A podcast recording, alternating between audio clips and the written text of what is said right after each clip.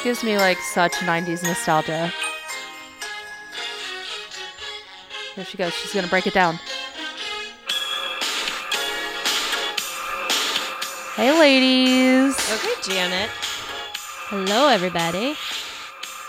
We're just rocking out here in the Wines and Winds podcast studio to some Janet. This was a request and dedication by Nina Parr. By Janet to Janet. Did you request this to Janet? Yeah, I am dedicating it to Janet. Do you guys remember when, do you ever listen to Casey Kasem back when he did like the American Top 40 and he would take breaks to do a request and dedication? No, but I like that. Yeah. That's so awesome. So the Top 40, the way it used to be, I don't know if Ryan Seacrest is... I mean, he will never be Casey Kasem. That's just the way I feel. How does she really feel? But Casey Kasem used to do this thing where people could write in and request a song. And it was usually like, he wanted to send this request to... It would be like an old girlfriend or boyfriend or something. Or somebody like who like shaped the person's life when they were younger. And then he would like play the song and he would be like, a request and dedication from... Jim in Wyoming to Diane in New York or whatever. And then he would play the song. Oh, here we go. We're allowed to do it. Let's get away.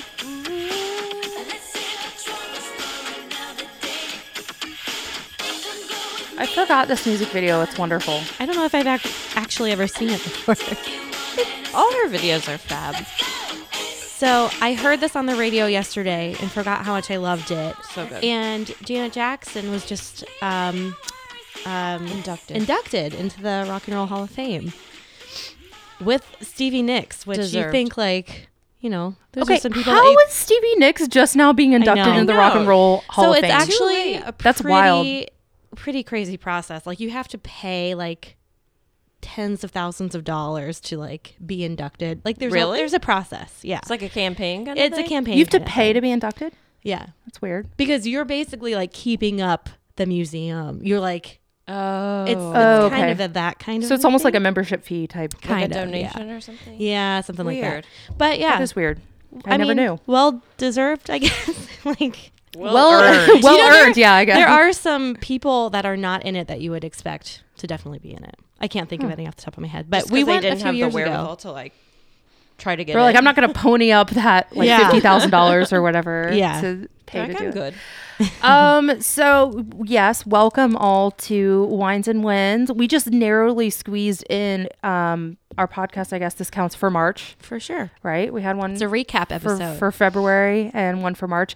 We wanted to get back to our listeners and record earlier in the month than this, but we actually have like all been out of town a lot. So let's kind of recap. Ashley, you and I were out of town last weekend. Yeah. At the same time, I was in Asheville. You were in Hocking Hills. Yeah. How was it? It was good. I'd never been, so I didn't really know what to expect. There's a lot of hiking. Do you know what that is, Ashley? Remember we had some. What kind of shoes does she wear for that? Okay, I know what it is now. Yes, but I'm still annoyed about it because I feel like, why does everyone call it hiking? It's just it's a fucking walk. It's walking. Just call it what it is. I find that irritating that it's like hiking, like, and then make me feel like an outsider because I don't know what the fuck you're talking about. But at the same time, everybody knows it's just walking. It is. Okay, there are different degrees of hiking, I guess. So the story of this is Ashley had texted us because for Nina's 30th we were going to go to. To Louisville? Mm-hmm. And we were possibly going to do a hike, although the weather was terrible. And we got a text from Ashley about like asking all of these questions about like what hiking was. Like, well, what is it? What do I need to bring? What do I wear? Thought was very funny. But thinking about it, they were logical questions because we're like, oh, you really don't need anything special. I was like, so what differentiates a hike from going for a walk? If I don't need any special gear, then why are we calling it? I liked that. Once you like finally kind of understood that's all we were talking about, your text was something like, oh, so we're just like walking on a trail. Like, yeah, that's pretty much what a hike is. Yeah, I guess some people take it like off road, but all varieties of that or all levels of that is all called hiking, which makes no sense. That's true. You gotta give me that. Yeah. It's essentially just being outdoors in nature. I mean, like, really, that's what it is. Yeah. Did you do any cave spelunking while you were there? There are caves. What is spelunking? That is hiking in a cave. Are you serious? That yeah, it sounds like a sex thing. It's called stupid word. It sounds like a... Well, if you were... if somebody was hiking in your lady cave, that could be considered spelunking as well. Ew. I'm sorry. Such an unattractive word to talk about. Spelunking. Nobody's spelunking in my lady cave. Ew. Even worse. I did explore a cave. Oh. Old man's or Ash? Ash. Oh. That's Old Man's Cave. You know a lot about caves. I know a lot about Hocking Hills. Yeah, she's an expert. Old Man's Cave and Ash Cave are the big ones. So really what we did, I mean, the weather wasn't fantastic. It was decent on the Saturday. So that's when we went out and did some exploring. But for the most part, we just I went with a group of friends. We hung out. We rented a cabin. So we all just kind of did like what we call cabin living. Just straight chilling and eating like all the cookies. I ate my weight in cookies, so that's pretty much what I did. What brand? All describe them. All brands. So we brought this group of friends I went with. They're like pretty much packaged cookie connoisseurs, if you will.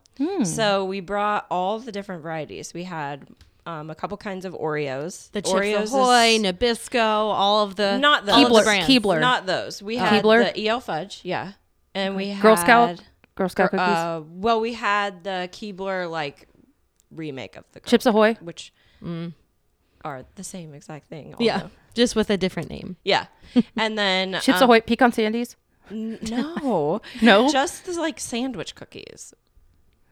What kind of Oreos? There's, the dark chocolate, which varieties. Is my new favorite. The dark chocolate. And then they had, the mega stuffed or something like that, which I don't care for. I don't like. Oh, yeah. It's, supposed to be triple stuffed. And I'm like, that is too much stuff. No. I think that's too much stuff.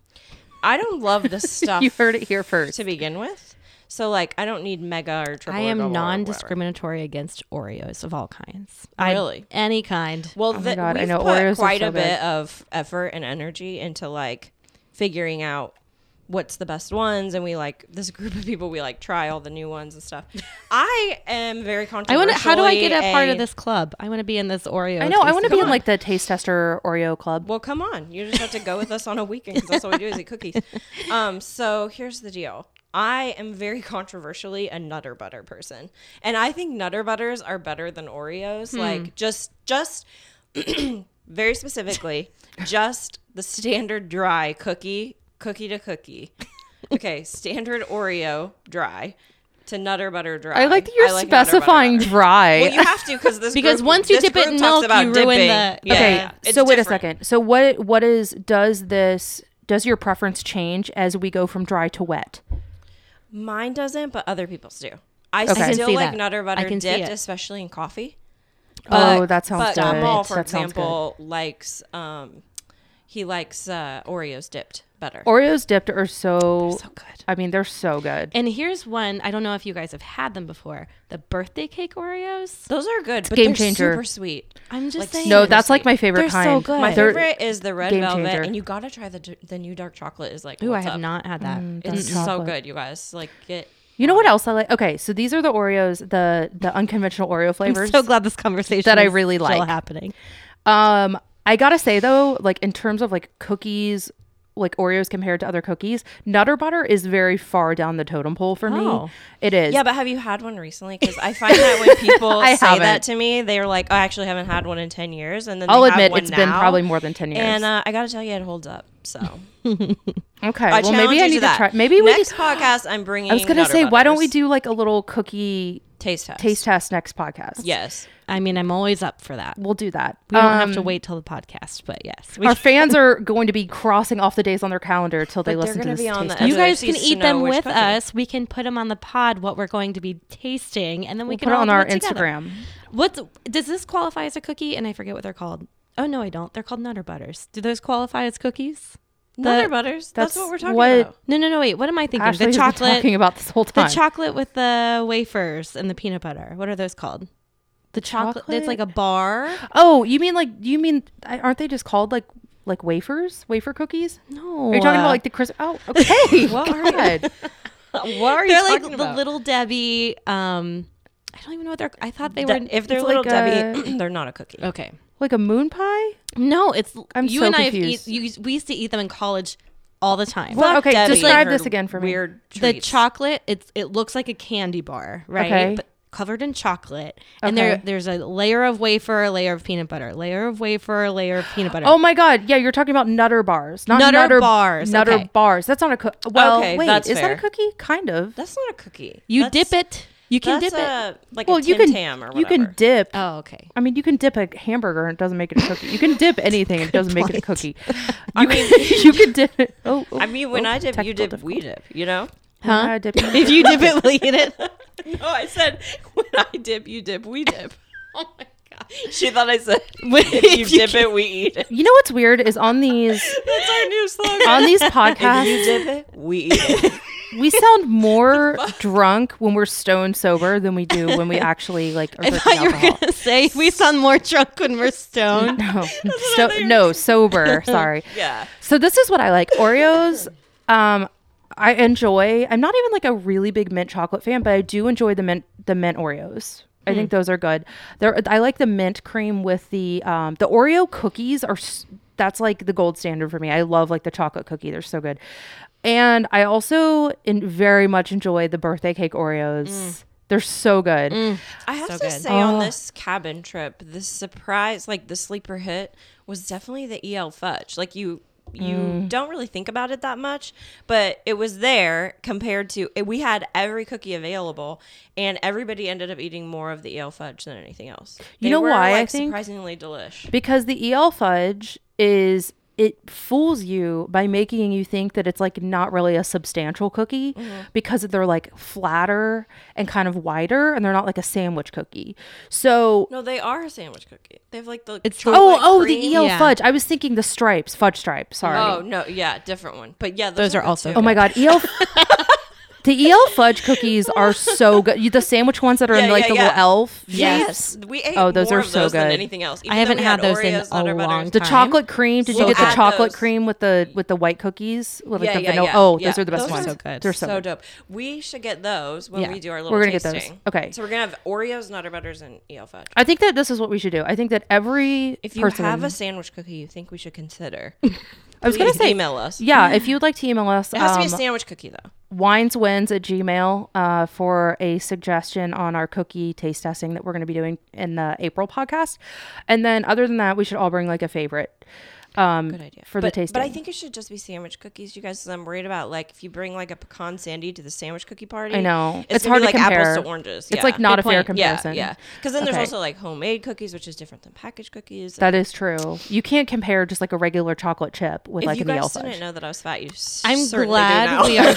I'm glad we're setting forward these rules so that we're all very clear. You guys, that was like the trip also count as like a win, or do you have another win? I'd say it was a win. I mean, I thought it was really fun. I got to kind of relax and chill out, and then get to hang out with this group of friends that it's rare that we all get together. So yeah, that is a win.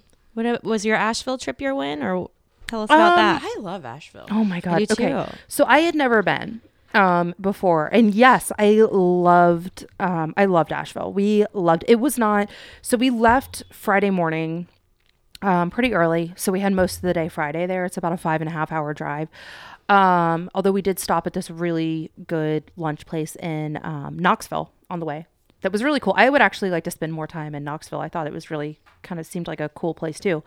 But we went, and it was nowhere near enough time as like I wanted in Asheville. Yeah. Like I was very upset that we got most of the day Friday. We got all day Saturday, which for as cold and like kind of shitty as the weather's been recently, was beautiful. We both got really sunburnt. And it was beautiful. We did like all of the breweries. We did so much beer on Saturday. It was awesome. And it was beautiful outside, and the town is so cute, and it has so many like little shops and restaurants. And it's so unique for its surroundings too. So yeah, you know? It's like kind of out in the middle of nowhere. Yeah, but then it's like this little like kind of hippie, like artsy city in the middle of the country. Yeah, it really was. And just the way that the city is kind of like the town is kind of organized and everything. I mean, there are lots of little pockets, like just blocks that have their own little thing going on. Or whatever? No, we didn't. I really want to see inside there. I really want to go, so and I've heard it's worth it, but it's like really expensive to go. I know. Yeah. When I went there, we were just driving through to South Carolina, but I really wanted to go inside there, and we saw how much it was, and we're like, no, it's like $50 or something to go. But I have heard that it's worth it. I feel left out that I don't know what's inside there. And I love mansions and shit like that. It's like the American version of Downton Abbey. No, I haven't. No, it's like the American version of Versailles, too. Like, it's just insane. Like, the gardens surrounding it are really supposed to be, like, really beautiful. No, we kind of had to choose what we wanted to do, considering that we were there for such a short time. Mm-hmm. So we had breakfast there at this, like, little, I think it was called, like, the Happy Moose Diner or something. It was something really cute, kind of in the mountains, and then we drove back on Sunday. But that was probably my win. It was a really, really fun weekend. So I didn't realize that Asheville is considered the South, which I guess makes sense. It's North Carolina, but it's the South. And this was kind of my first foray into like Southern food. Which for me, as somebody who doesn't eat meat, was slightly difficult, but I was so happy from like a dietary standpoint that we were only there for a short period of time, because I probably could have just ate my weight in biscuits. So when you go, I didn't realize, but when you go to the South, like every meal is just garnished with like a basket of biscuits. So every place we ate, it was so good, and they're like delicious from scratch biscuits. And so every meal that we had, it was like, I'll be right back with your drinks and your biscuits. And they would like bring out the biscuits, and it was so good. And we went to this really, really good restaurant called Tupelo Honey in Asheville. We got a recommendation from our friend, and it was one of the best meals I've ever had. They had oysters, which I was all about. They had really good cocktails. Their biscuits were amazing, and they had this Brussels sprout appetizer that was like fried Brussels sprouts with like a homemade in-house made like ranch sauce for dipping. And I love a Brussels. I really do. I love ranch. It was so good. I've gotten a really bad rap. They were supposed to have like thick cut bacon in there too, but we got it without because of me. But I was like, at first I was like, oh, I'm not going to use the ranch at all, because like I don't need to dip my Brussels in ranch. It was a game changer. It was so good. So it was so delicious, and I think I don't remember what I got for my entree, but it was really this was after several drinks, but it was really good. So yeah, that was remember what it was. It was no, it was really good. I don't remember. It was like a veggie burger. It was really good. Mm. Yeah, it was delish. So I would say that's my win. Neen?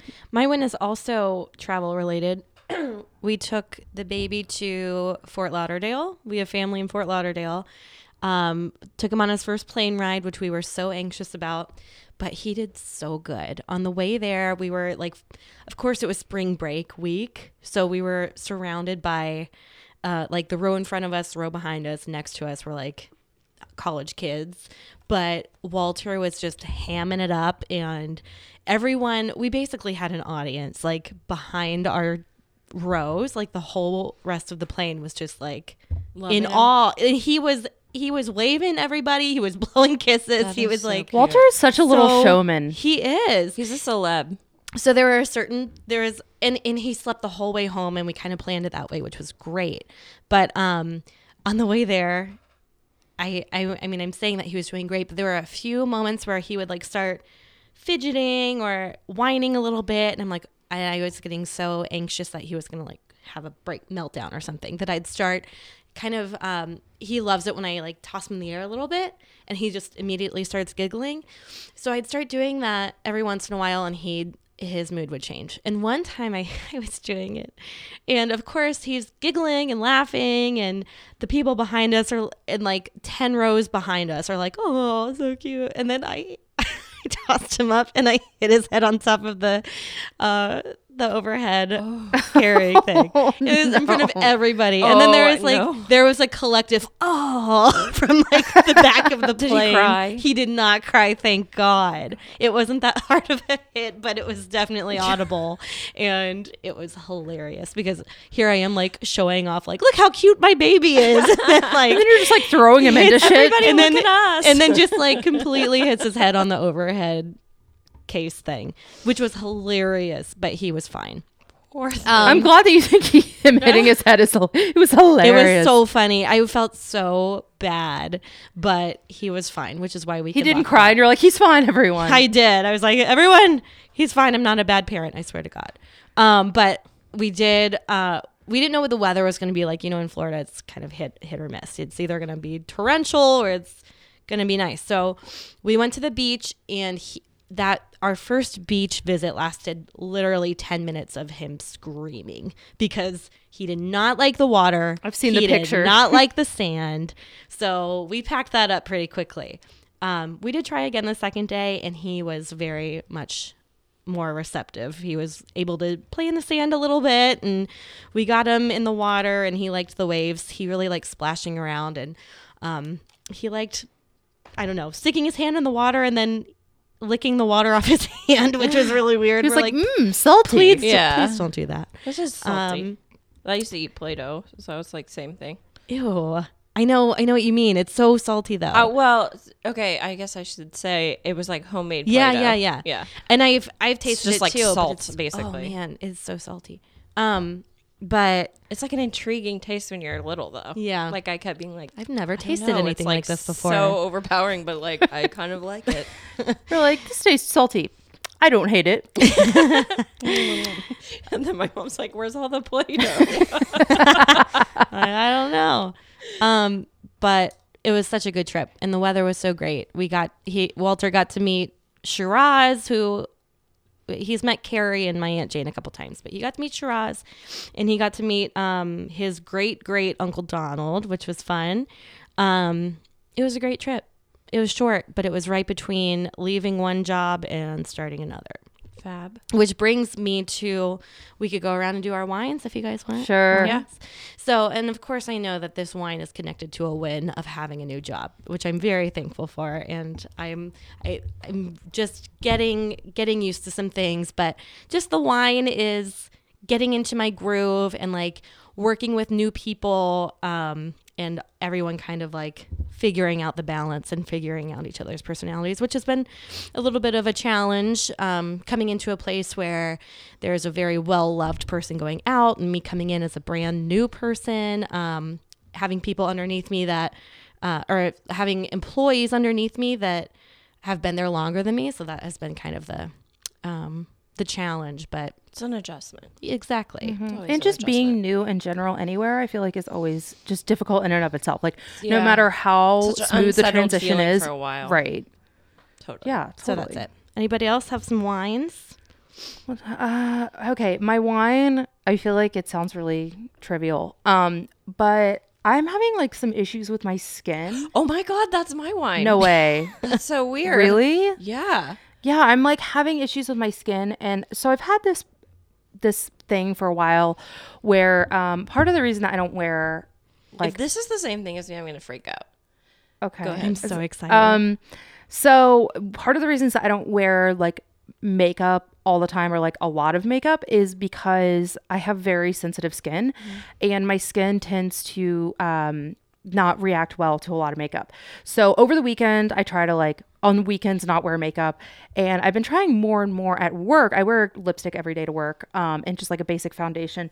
But my eyes in particular, like the skin around my eyes. Same. No way. That's really what I've been dealing with this for like 2 years, and I can't figure out what it is. So my skin around my eyes is very, very sensitive, and because of this, I feel like I have to take extended breaks in between wearing even just mascara. Like I usually to work, I want to wear like mascara and like nothing really else on my eyes.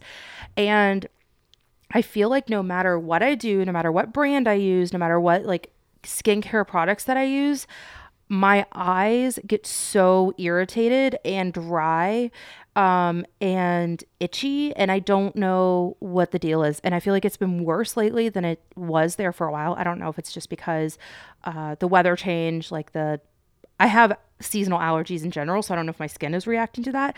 But it's like I got these, like every brand that I've ever bought of makeup removing wipes and things like that has always irritated my eyes. And even when I get, like right now, I think I have like Almay, sensitive skin, whatever, and I can't even really use them because it just irritates my eyes. So normally I just have to wash my mascara off in the shower with water and then kind of like wipe around my eyes when I get out. I can't even really use any like soap or anything, but just wearing makeup, like yesterday my eyes were like swollen and just not feeling good.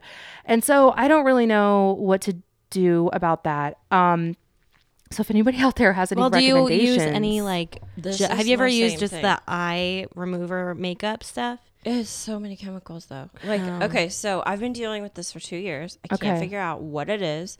And I've systematically like taken out every single thing that I've used on my face. I feel like, one thing at a time, and I still keep getting it. I changed my laundry detergent because an allergist said it could be something you're putting on your hands when your eyes get irritated.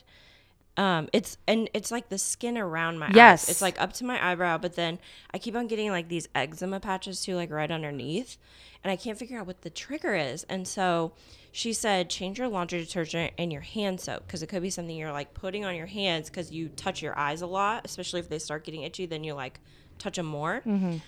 So I did that. I started using this stuff that you might want to try. It's called Vanicream.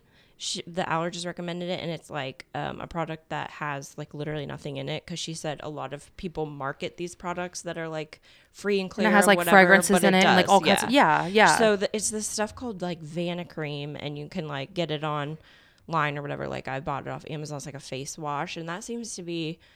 It's not going away, but it's not making it worse. But I have an appointment with a dermatologist because I am just. This is the second year that it's been coming on and off, and it's literally driving me crazy. Like, it's so itchy, so dry. It will literally, like, flake off. Like, and it's the skin, terrible. And it looks scary, and I can't wear makeup. And it's frustrating. You know, I love makeup. Well, it's frustrating when you want to wear makeup. And I feel like I look scary at work. At work, because it's like my skin is like falling off, and I know people can see it in like meetings. They're looking at me and I just ignore it, but I can tell they're kind of like, what's wrong with your face? I get it the worst. So I don't get it like this. It really is just the skin just around my eyes. So like on my lash line and on the outside corner, I can see it. It gets really dry. Like a little red. Yes, it gets red. And the only thing that I found that I really like, that I feel like is helping, is I use the Clinique Moisture Surge. It's like a gel, and it's a facial moisturizer. And I do feel as though that does not irritate my eyes anymore, like additionally. But I don't know. It's just something that... Again, I feel like it's kind of trivial, but in the same way, it is not though. It's so frustrating. Well, it's frustrating because I can know that like if I don't wear any makeup or put anything with like a fragrance or anything like that around my eye, it will clear up and it'll get better after like a week. So it feels like I can wear like makeup around my eye for a week, and then I have to take a week off, and then I can wear makeup and then I have to take a week off. And it's just frustrating when there are days that I want to, like I subscribed recently to the Macy's beauty box. So Macy's has a beauty box. It's kind of like an Ipsy or a Birch box. And, you know, they send you little samples and stuff. And it's so fun to try the different samples. But I got this really amazing Stila like glitter eyeshadow gel. And I love it. And it looks so pretty, and it's so easy to apply. And I just feel like when I want to wear it, I can't wear it because my skin around my eyes is like so messed up. So that is my wine. It's just been really bad. Like the past few days, it's been really irritated. So that's my wine. So you and I have the same wine. Well, mine's been going on for like a couple years. I remember you talking about how you get like the really dry patches. Around. It'll like trigger, and then it gets dry, but then it'll turn to eczema, and it's just, I don't know, man. It's not cool. But no, it sucks. And you feel like everybody is like, why are her eyes so puffy? Right. Like that's what I feel like. Well, and for me, like I'm such a makeup head. Like a makeup head? a makeup geek. I don't know. I love makeup, and so people are not used to seeing me without it. So it's like extra bad because when I don't wear makeup, people are like, what's wrong with you? Yeah. And it's like, not only do I not have makeup on, and so I kind of look like shit, but I also have like these dark patches under my eyes, and it looks like I'm like 80 years old right here. No, it doesn't. I mean, not right now, but like, it does get really bad. there are times when it's like bad. I know what you think though. Like, even if people aren't looking at me and thinking that, in my mind, I'm still, you know, you're still self-conscious about it. So yeah, I feel the same way. I feel like I still am self-conscious, even if you can't tell that I, like, my eyes are dry. Do you feel like my mic is low? Look, it seems like it is. I can't tell. You might also just be quiet. I don't know, because I'm not hearing it. To be completely honest, I don't know how to turn it up. Do you see my bar though? Yeah, I see your bar. When I talk and when you guys talk, it's like way bigger. I can hear you. Okay. I can hear you fine. We'll figure it out. That's fine. In the post edit process. I would just feel bad if we did the whole thing and then it was like, there's just silence or quiet. And then what are we going to do? Like, we're having the podcast like with your ghost or something. Okay, well, we got our wines and wins. Should we maybe talk about garbage people of the month? Yeah, let's go around. Let's do a round table. So freaking many. Since we're kind of recapping month by month, we can each have our own. Well, I'll start because I kind of need to revisit this based on our conversation last month. Can I play something really quick? Yeah. All right, hold on. Sorry, I should have had this like queued up and ready to go. You're tacky and I hate you. There we go. Perfect. I just wanted to play your tacky and I hate you to signify the. You're tacky and I hate you. You're tacky and I hate you. Thank you. There we go. Okay, so now we got it 3 times. Sorry, I should have had that queued up before. Proceed. That's okay. So, just kind of touching base back on our last conversation where I was freaked out about the Michael Jackson documentary. Mm-hmm. Well, I watched it like the night it came out because, as you guys know, I've been like the biggest Michael Jackson fan my whole life, blah, blah, blah. So I sat and watched the entire 4-hour thing the night it came out. And I was horrified. It's so hard to watch. It's so bad, you guys. Like, it's so bad. So I am shocked, and I cannot believe that I'm saying this, but Michael Jackson is the garbage person. Canceled. The world. Ugh. Not the month. Yeah. The last, 30, 40 years? Yeah. It's so... that documentary is bad. So hard to watch. There is no way. Okay, you know who is also garbage people? The Michael Jackson fans who are still backing him. Yeah. Okay, because weird. I was the biggest Michael Jackson fan ever, but you cannot deny anymore anything. Yeah. Like, just stop. They're like coming after people, garbage people. That's such trash. Like, just because you like his music, just because whatever, like, doesn't mean he can't be a bad person and be brilliant. Musician. Mm-hmm. Yeah. So I know we talked about R. Kelly a little bit, but how do you guys feel about like listening to these people, like listening to music of his and R. Kelly's going forward? I personally, like, maybe it's just right now because it's so fresh. But you're done. But I don't feel the same about the music. Because like, it's hear really it good. And it's like, and then you're reminded. Then I'm reminded. Yeah, so like totally. I personally don't even think I can right now. Yeah. Maybe eventually I'll be able to listen to it again, but I certainly wouldn't want to like give any money to the state because they're not. They're just also coming out against these people who are clearly victims. So I'm reminded of Pete Davidson on SNL a couple weeks ago talking about the music, and he's like, maybe if you feel weird about listening to their music, but like you still enjoy it, but you also feel weird about like I'm supporting this person and, you know, giving money, then maybe you can be in a position where you can listen to the music and enjoy it, but then like donate to something for the cause, just to make yourself feel better basically about listening to this music that already exists. It's not like you're supporting them to make new music. Yeah. I don't know. I thought that was interesting. It is an interesting dichotomy for sure. I just feel differently about it right now. Yeah. I don't even like want to hear it. I know. Well, it's difficult too because so I listened to a podcast my friend at work, she like will send me podcasts sometimes about some of the stuff that we talk about. And she sent me a podcast from The Daily about the Michael Jackson thing.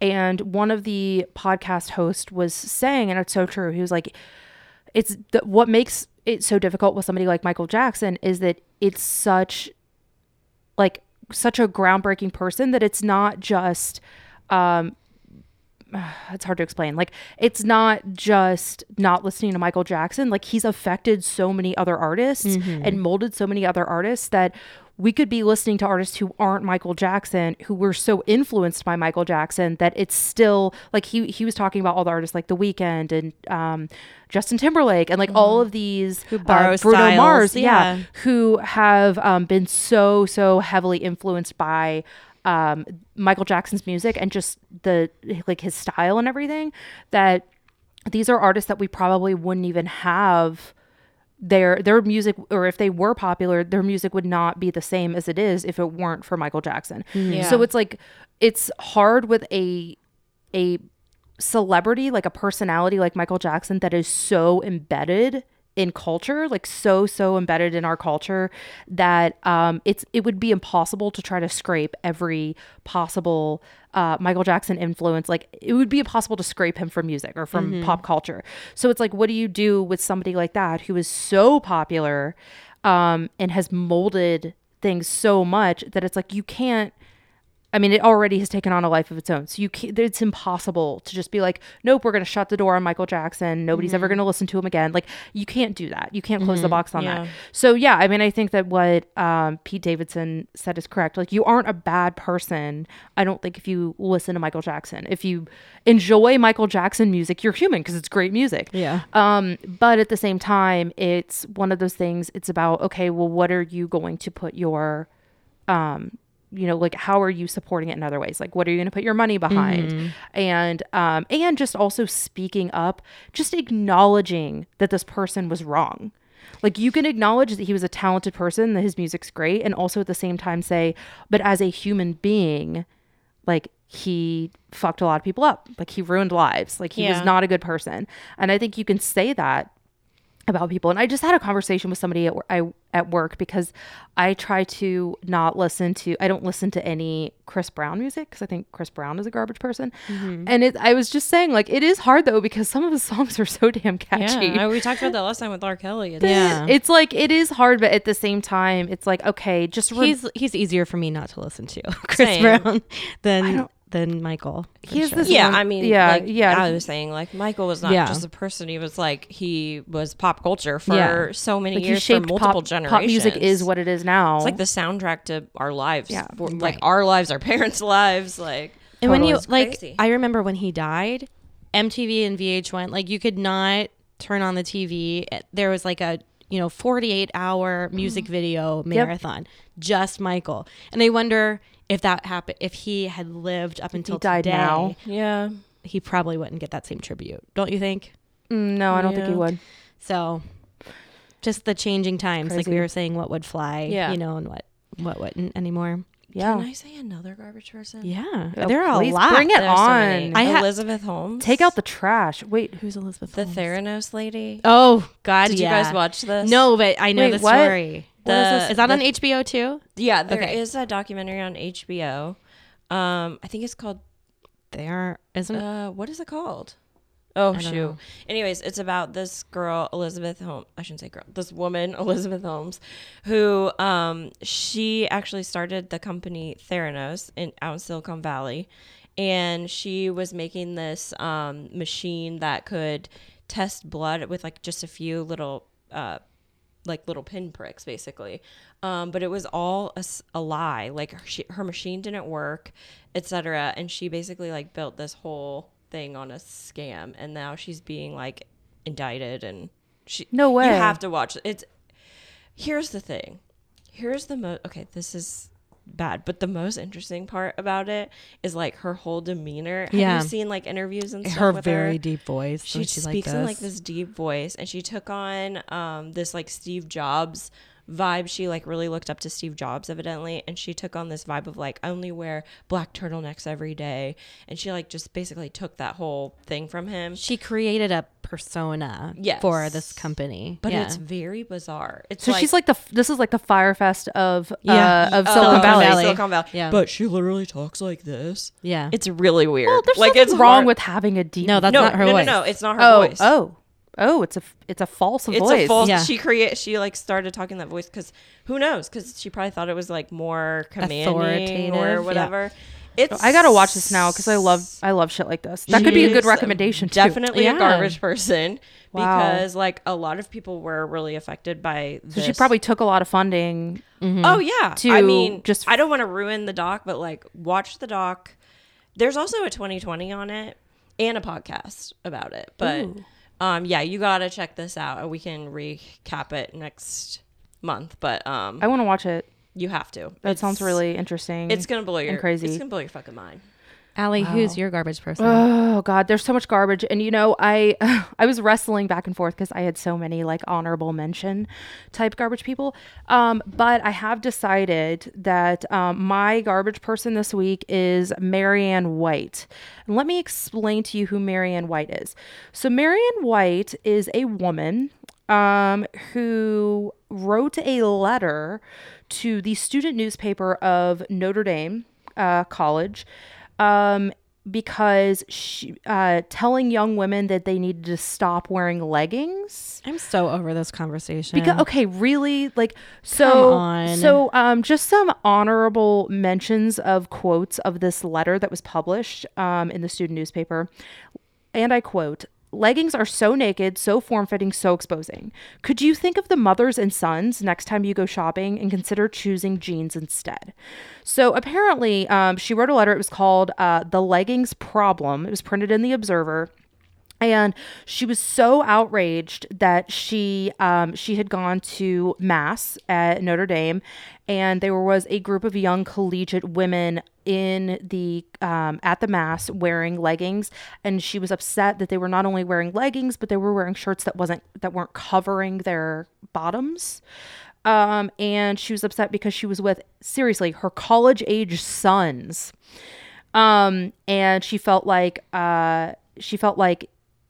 She was ashamed of the women, and let me see. She thought, okay, and this is what she put in. I thought of all the other men around and behind us who couldn't help but see their behinds, and that the female students should be covering their nakedness so that unsavory men wouldn't ogle them, and upstanding men like her sons wouldn't be forced to avoid looking at their nether regions. So this is what I have to say. Poor guys. About it. It's such a hard time for men. Such a hard time for upstanding men trying not to look at nether regions. All I gotta say is that rape culture is alive and well in this country, and the more that we deny that, the more we're like doing women a disservice, and also men too, because honestly, men should be expected to be able to control themselves and not be triggered by seeing a clothed woman, right? Just living her damn life, and not feel like he has to rape her or assault her or heckle her or do anything like that. So that's just saying that men are she's saying that the men are incapable of controlling themselves and their impulses, and that it's women's fault. It is the women's fault because we are asking for. I mean, she didn't say it, but this is the definition of women are asking for it. Yeah, they're asking for somebody to a man to treat them poorly based on what they're wearing, and this is not the start of this conversation. So, like Marianne's letter, it did garnish, I gotta say, a lot of outrage from the female collegiate students. They even organized over social media. They organized an entire week where they encouraged women to wear leggings the entire week and post on social media about it. So that was really cool. And a lot of the men on campus also were very supportive, like were super supportive of it. But this is not the first time that we have seen the discussion about like leggings, and certainly not the first time we've seen a discussion in the past few years on what women put on their bodies, linking them to possibly being assaulted or raped or even harassed.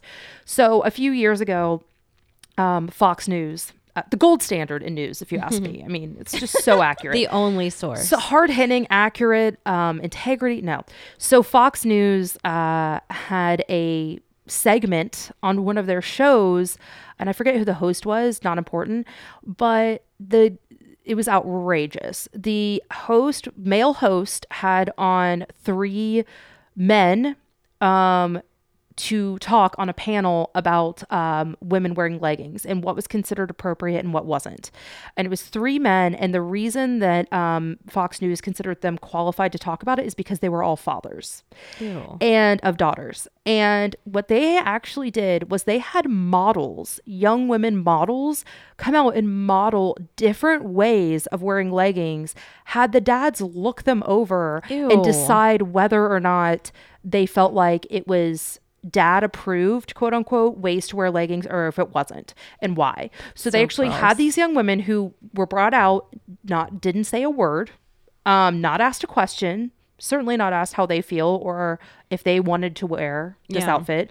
And they had the three men look at them and decide whether or not they would approve of their daughter wearing the outfit. Right. And these were not children. These were adult collegiate age or in their 20s women, and it was so outrageous. And one of the guys on the the Duck Dynasty guys, speaking of garbage people, like one of those guys was on the panel too, and they were just talking about how like it's inappropriate, blah blah blah, like because men will look at them and stuff.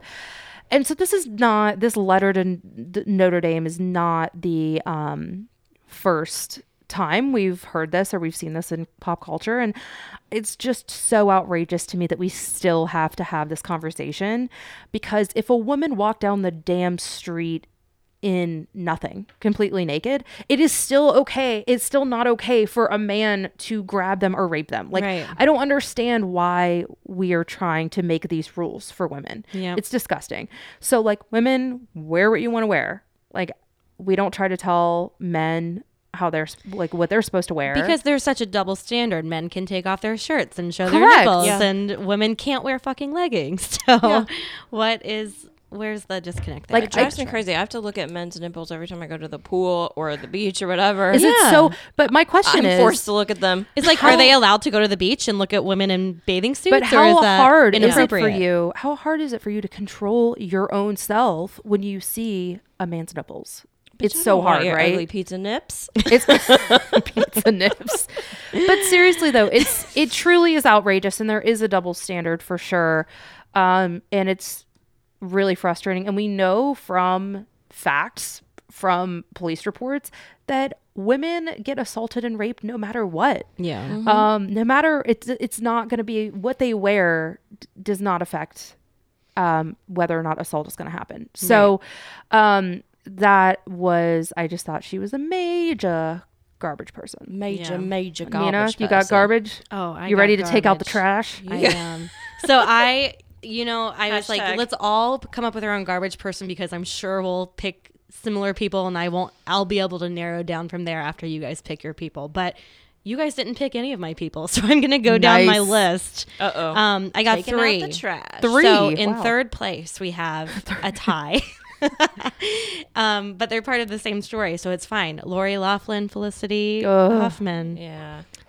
Like white privilege at its worst. It's so sad. Becky. And if I was a student applying to any of those colleges during, the years that those the rich kids got admitted, I would totally sue and be like, I don't think I was accepted based on, someone else being bribing their way in. Mm-hmm. So the whole college admissions scandal is disgusting and sickening, and white privilege, and like, it just goes to show that if you're rich enough, you can get whatever you want in life. Mm-hmm. And the poor people have to work 5 times as hard to get just as far, if not less far. My runner up would be NASA. With the all-women's spacewalk that was canceled. Yeah, they canceled it. I didn't hear about this. Okay. Oh. So they were going to be my winner for a few weeks, because they planned this all-women's mission.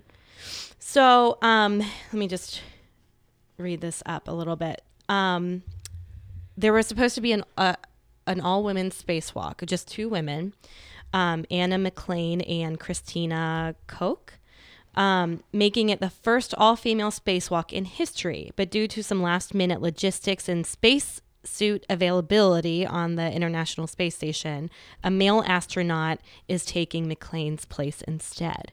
So the problem was one of the female astronauts, and it's in here, but I'm not going to poke through, but felt that at the last minute, she did not feel comfortable with the sizing of the suit. Mm-hmm. She was like, it's just too much to risk. Like, if something isn't comfortable, it's like my life up there, you know? So they only had one medium-sized spacesuit, so only one of the women could go up. Yeah.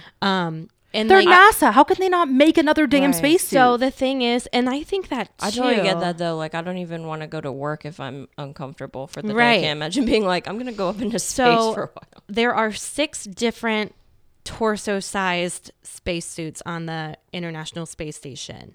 And that's all there is. Like, it's not, and that's where I understand that there's an issue there if like, it's not the easiest thing to make. You can't just like sew a couple pieces of cloth together.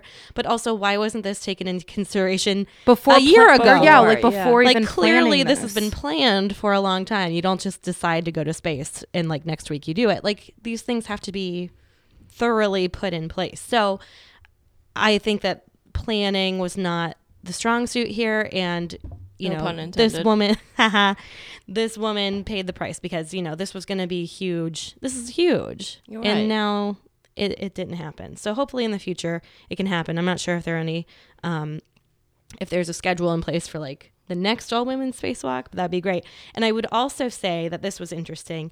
When that story broke, do you guys follow feminist news on Instagram? No, it's great. But I should. It's really fun. So, Sally Ride had quoted. She said that the engineers in NASA, in their infinite wisdom, decided that women astronauts would want makeup, so they designed a makeup kit. You can imagine the discussions amongst the predominantly male engineers about what should go in a makeup kit. So this was, you know, before women went into space. They were like, oh well, clearly they're going to need a makeup kit up there. So that was... It just seems like a strange discussion in the grand scheme of things. And so someone responded, as soon as the spacesuit walk thing came out, now seems like a good time to remind people that male NASA engineers thought women would need space makeup.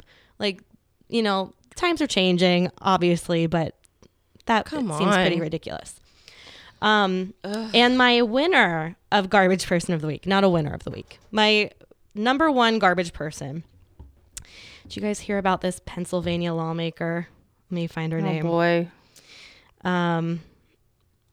So, in Pennsylvania this past week, their very first female Muslim member was sworn in. That did not sit well with Representative Stephanie Borowitz, who is my number one garbage person.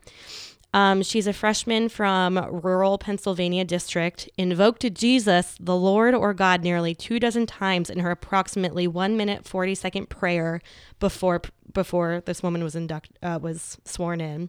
And she also thanked God for President Donald Trump because he stands beside Israel unequivocally. So this woman, Movida Johnson Harrell, is the Democratic Muslim woman being sworn in that day. Said, for the most part, the entire invocation was offensive. To use Jesus as a weapon is not okay.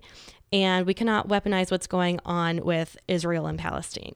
So if you guys watch this video, I watched it and I was shaking. I was so mad. This woman was like fire and brimstone, like, Jesus, I apologize so much for Jesus for what I'm about to do, you know, that kind of thing.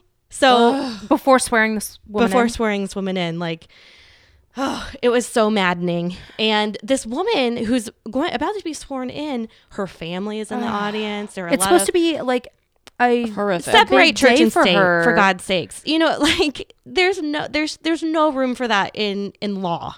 There's not. And sadly, it exists a lot, very widespread. And the hypocrisy, my God, the hypocrisy. Like, oh, you guys gotta, like, you'll get so mad if you watch this video. Mad. I need to like prepare myself. I'm sorry, but like, what would Jesus do? Jesus wouldn't do that. Like, nope. I'm so over. Nope. And even these like Christians acting like assholes under in the name of God. Yeah. And even some of the Republican men sitting there, like there have been Republican men in that group that have been in trouble for praying before doing like a communal prayer before proceedings or whatever. And they've gotten in trouble for that in the past. And even they were like, oh yeah, that was a little unnecessary. Yeah. Maybe we should pull back on that a little bit. But she is my garbage person for sure. Not that I think we'll remember her name at all, but it just really upset me this week. I hope not. That's terrible. That actually is. Oh, go ahead. That's actually a segue to my winner. Oh, but, okay. But no, you can finish up. I didn't have a great segue, so you go ahead. Okay. It's actually kind of a segue to my winner. So my winner of the month is Jacinda. Was that going to be yours too? Yeah. Jacinda. She's a bright light. I love it. Everybody. We're like so in sync right now. Yeah. So Jacinda is the Prime Minister of New Zealand, and you've probably heard and seen her name in the news in the past month because, of course, a few weeks ago, the horrible Christchurch, massacre took place, and Muslim New Zealand, the New Zealand population of. Wait, I'm sorry. The Muslim population of New Zealand, there we go, was targeted by the gunman, who was essentially a neo-Nazi, white nationalist piece of shit. Big Donald Trump fan. I believe he praised Donald Trump in his manifesto that he wrote prior to the shooting that he carried out. So Jacinda is the Prime Minister, and it took her less than 2 days after the massacre happened to get the ball rolling on stricter gun legislation in New Zealand. And she has not stopped crusading against hate since this event happened. She has been attending all of the memorials and all of the events for these victims. And I love this. So she gave a really great speech at this memorial on March 28th for the victims. And it's a really simple quote, but it's just, "Let us be the nation we believe ourselves to be." And I feel like it is so refreshing to see a country leader, be able to be unequivocal about, okay, it's common sense. These events are happening. These shootings are happening. They're happening in the U.S. every few months or few weeks. I mean, like all the time. They're starting to happen here. We're starting to see white nationalists pop up here and, take action. And the fact that she was able to get the ball rolling and come out unequivocal, like, no, we aren't going to allow assault weapons. We aren't going to allow this anymore. And I just think that is so awesome and super impressive. And we can all take our lawmakers can certainly take a note or two. Like, how about just looking at common sense? Like, how about common sense, seeing a problem that needs fixed and fixing it? Yes. Without loopholes, just cut it off. Or without even let's not just filibuster the shit out of this to where we are still in a gray area a decade later. Like, how about actually just doing something about it and saying, look, I'm not going to apologize for getting this ball rolling. Right. And so she was my winner. Yep, she was mine too. Yay. Very cool. How about you, Was Ashley? She your winner too? No. Oh, that would have been awesome. No. I have a different one. So mine is kind of, this is not just this past month. She's kind of been a winner that I don't think we've talked about yet for a while, but it's Jamila Jamil. Mm-hmm. So I've just been obsessed with her lately. What I think she's the winner for is that she started a movement. She, if you don't know, she placed Tahani on The Good Place, mm-hmm. which is what she's probably most well known for in America. But she was an actress in England before. But she started a movement called I Weigh Are you guys familiar with this? Not the movement, no. So she started this movement. She's done all kinds of great body positive stuff. Yeah, she's a fabulous activist, but she started this movement called I Weigh, as in IWEIGH. And you can find it on Instagram. It's I_WEIGH.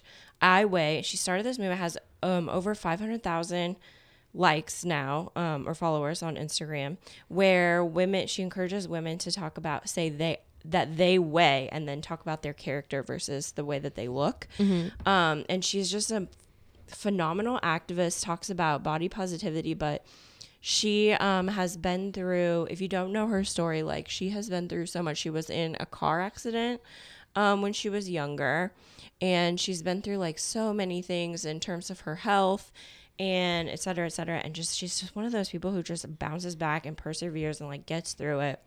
And she has like really interesting backstory. And this kind of goes into a recommendation, but I want to recommend early that you listen to her. She was recently on one of my favorite podcasts called So Many White Guys. Mm-hmm. Mm-hmm. I've heard of it. I haven't listened to it. I heard of it. With Phoebe Robinson, who I think is hilarious. So Many White Guys is a fab podcast, and Jamila was recently on there, and she tells her whole backstory, like about all the things she's been through. So empowering, so inspiring. If you need a pick me up and you need to be like, yes, queen, go listen to that and check out the I Weigh movement. I'm always in the mood to feel like, yes, queen. So exactly. I actually do have one more small winner. Okay.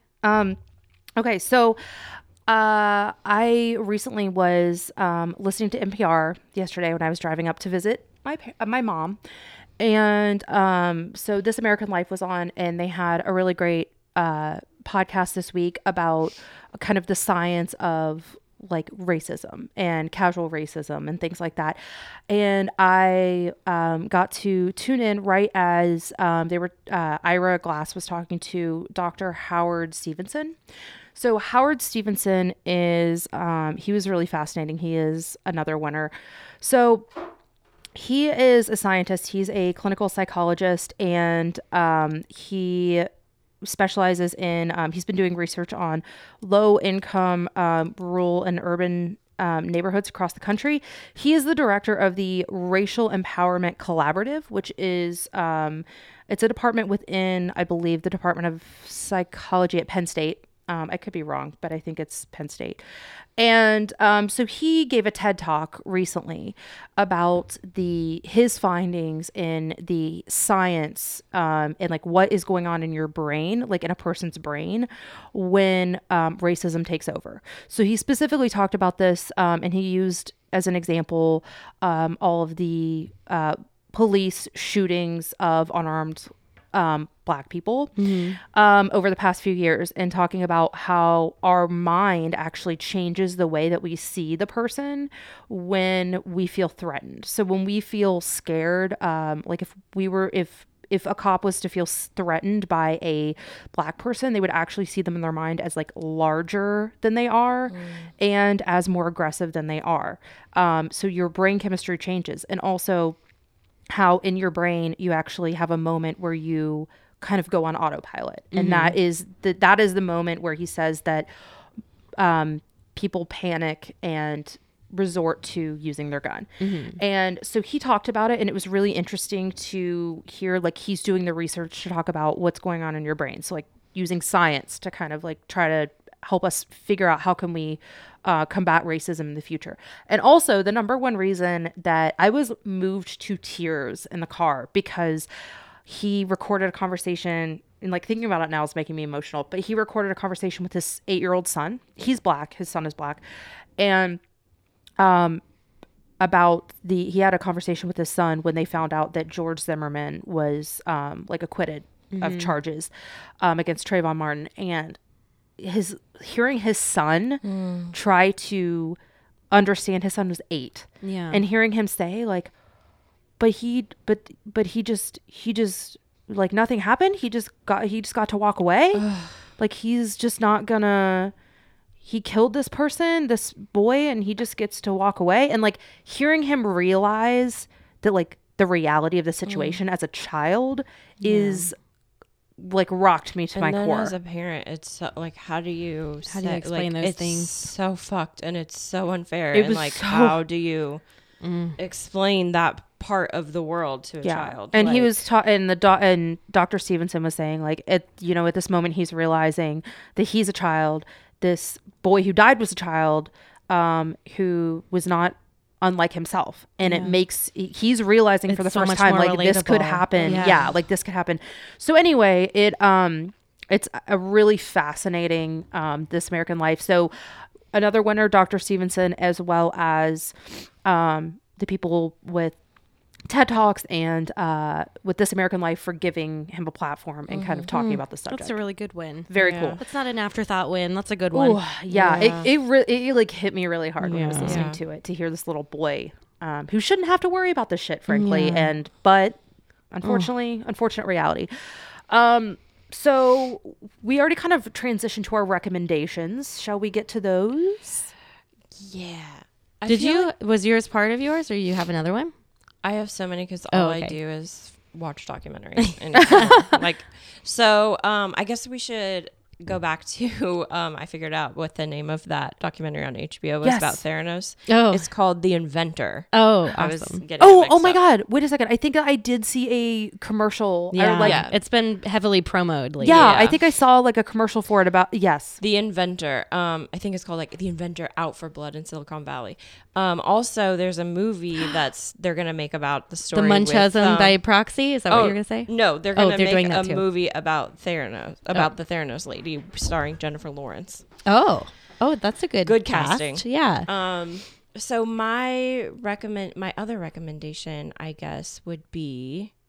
Oh, great. Now I forget what I was going to say. Well, I know I've already recommended like three things this spot. So. But I know I told you guys, I think it's HBO. They're making what is her name? The Munchausen by proxy girl that we watched. Dee Dee Blanchard. And her son or her daughter, like Gypsy Prairie. Gypsy Rose. Yeah, I thought Prairie because we started watching OA again last night. Oh. But they're making that one too. But that'll be a real movie, not a documentary. There's actually a show about something. I guess it's like based on her story, but it's not. Yeah, it's like a scripted series on Hulu. Yeah, and so I guess she doesn't like approve of it. But oh, really? Evidently, there's a show. I think it's called. It's called The Act. I haven't watched it, but I saw it. They're like heavily publicizing it. Oh, I know. That might be what I'm saying. There's a movie that I watched recently that I really enjoyed, and it was called Instant Family. Have you heard of this? Mm-mm.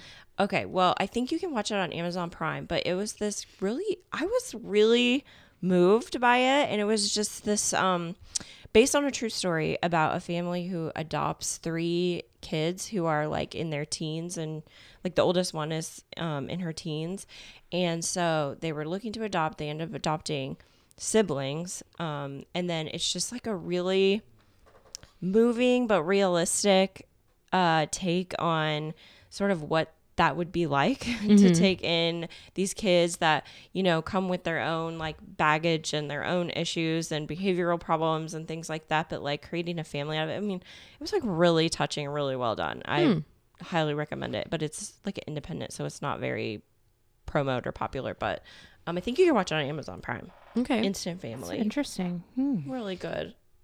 I tried to find one that was not like a TV thing because I do watch a lot of TV at night, but I actually like if I usually fall asleep in front of the TV every night, and then I get mad at myself for not just going to bed and getting the sleep. But anyways, my recommendation was we went to the art museum exhibit, the Paris 1900s exhibit. Oh, so beautiful, and it made me think like I need more French lithographs hanging in my house because they make me so happy. Like the Toulouse-Lautrec. You've always loved Toulouse. I love him. And I just love all those old like Moulin Rouge advertisement posters and everything. I love them so much. And that's a lot of it was over there, and a lot of like the the Paris World Fair posters, but then also a lot of impressionists and like real oil painting type art too, not just like the lithograph stuff. and they had like real dresses from back then, and people were so tiny and short. I know. But the garments were just really delicate and beautiful and super ornate. And of course they had some other things like furniture and stuff, but the fun stuff was all of the Paris nightlife art. So that was super fun. And while we were there, we got to see a few.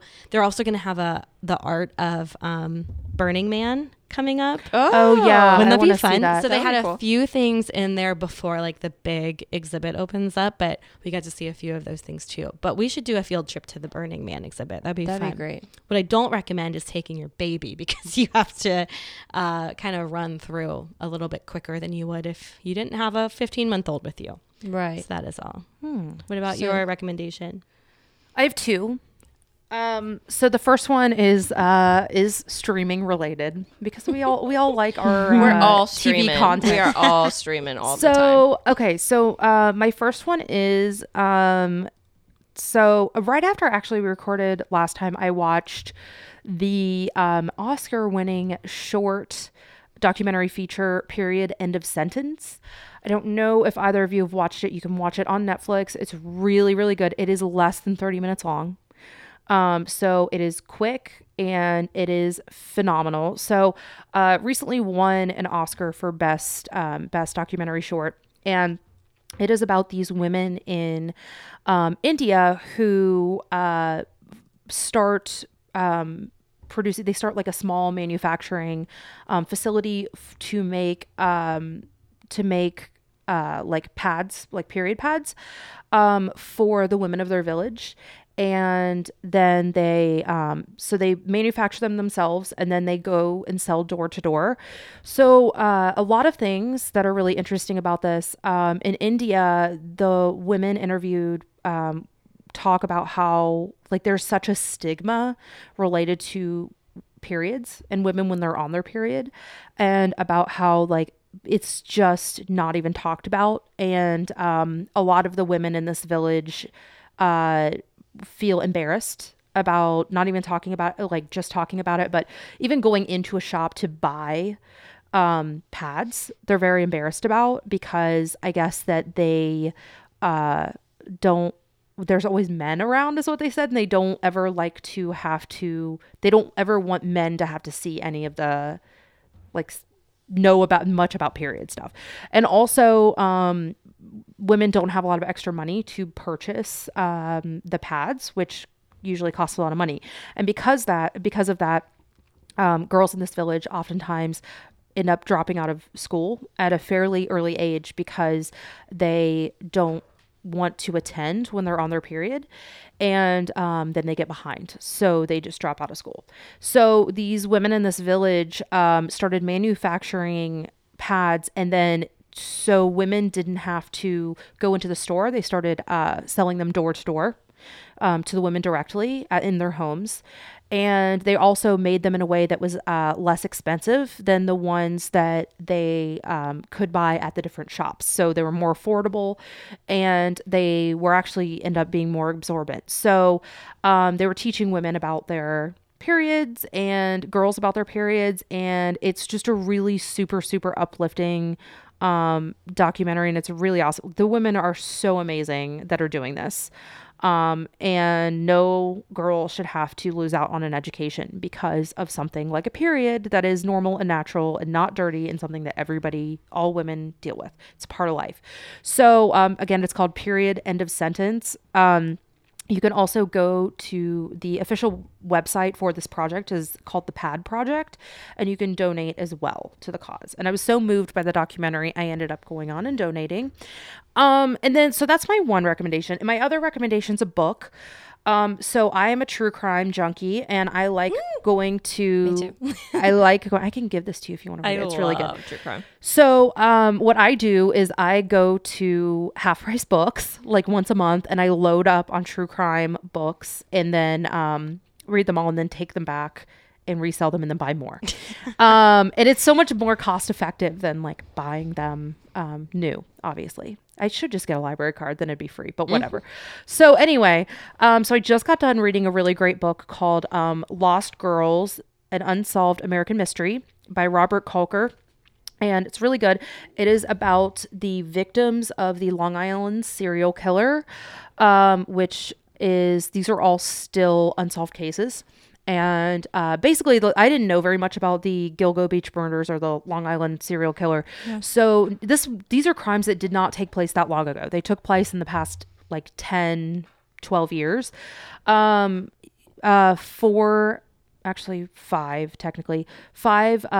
escorts, young women in their 20s, their remains were found on a strip of Long Island called Gilgo Beach, and appear to be the work of a serial killer, and it's never been solved. And one of the things that I like about this book is not only this was a new case I hadn't really learned about before that really, like, and now I'm like super fascinated by it, but also I really like this book in particular because it's less so focused on the case itself and the killer, and it's really focused on telling the stories of the women, and it's really good at humanizing the women because. Mm-hmm. What happened in this case and what happens in a lot of cases is because the women were escorts, they were sex workers, the police did not take their disappearances very seriously mm-hmm. and actually did not do thorough investigations until they were actually, like, their bodies were found. Mm-hmm. So when they were reported missing by their families, and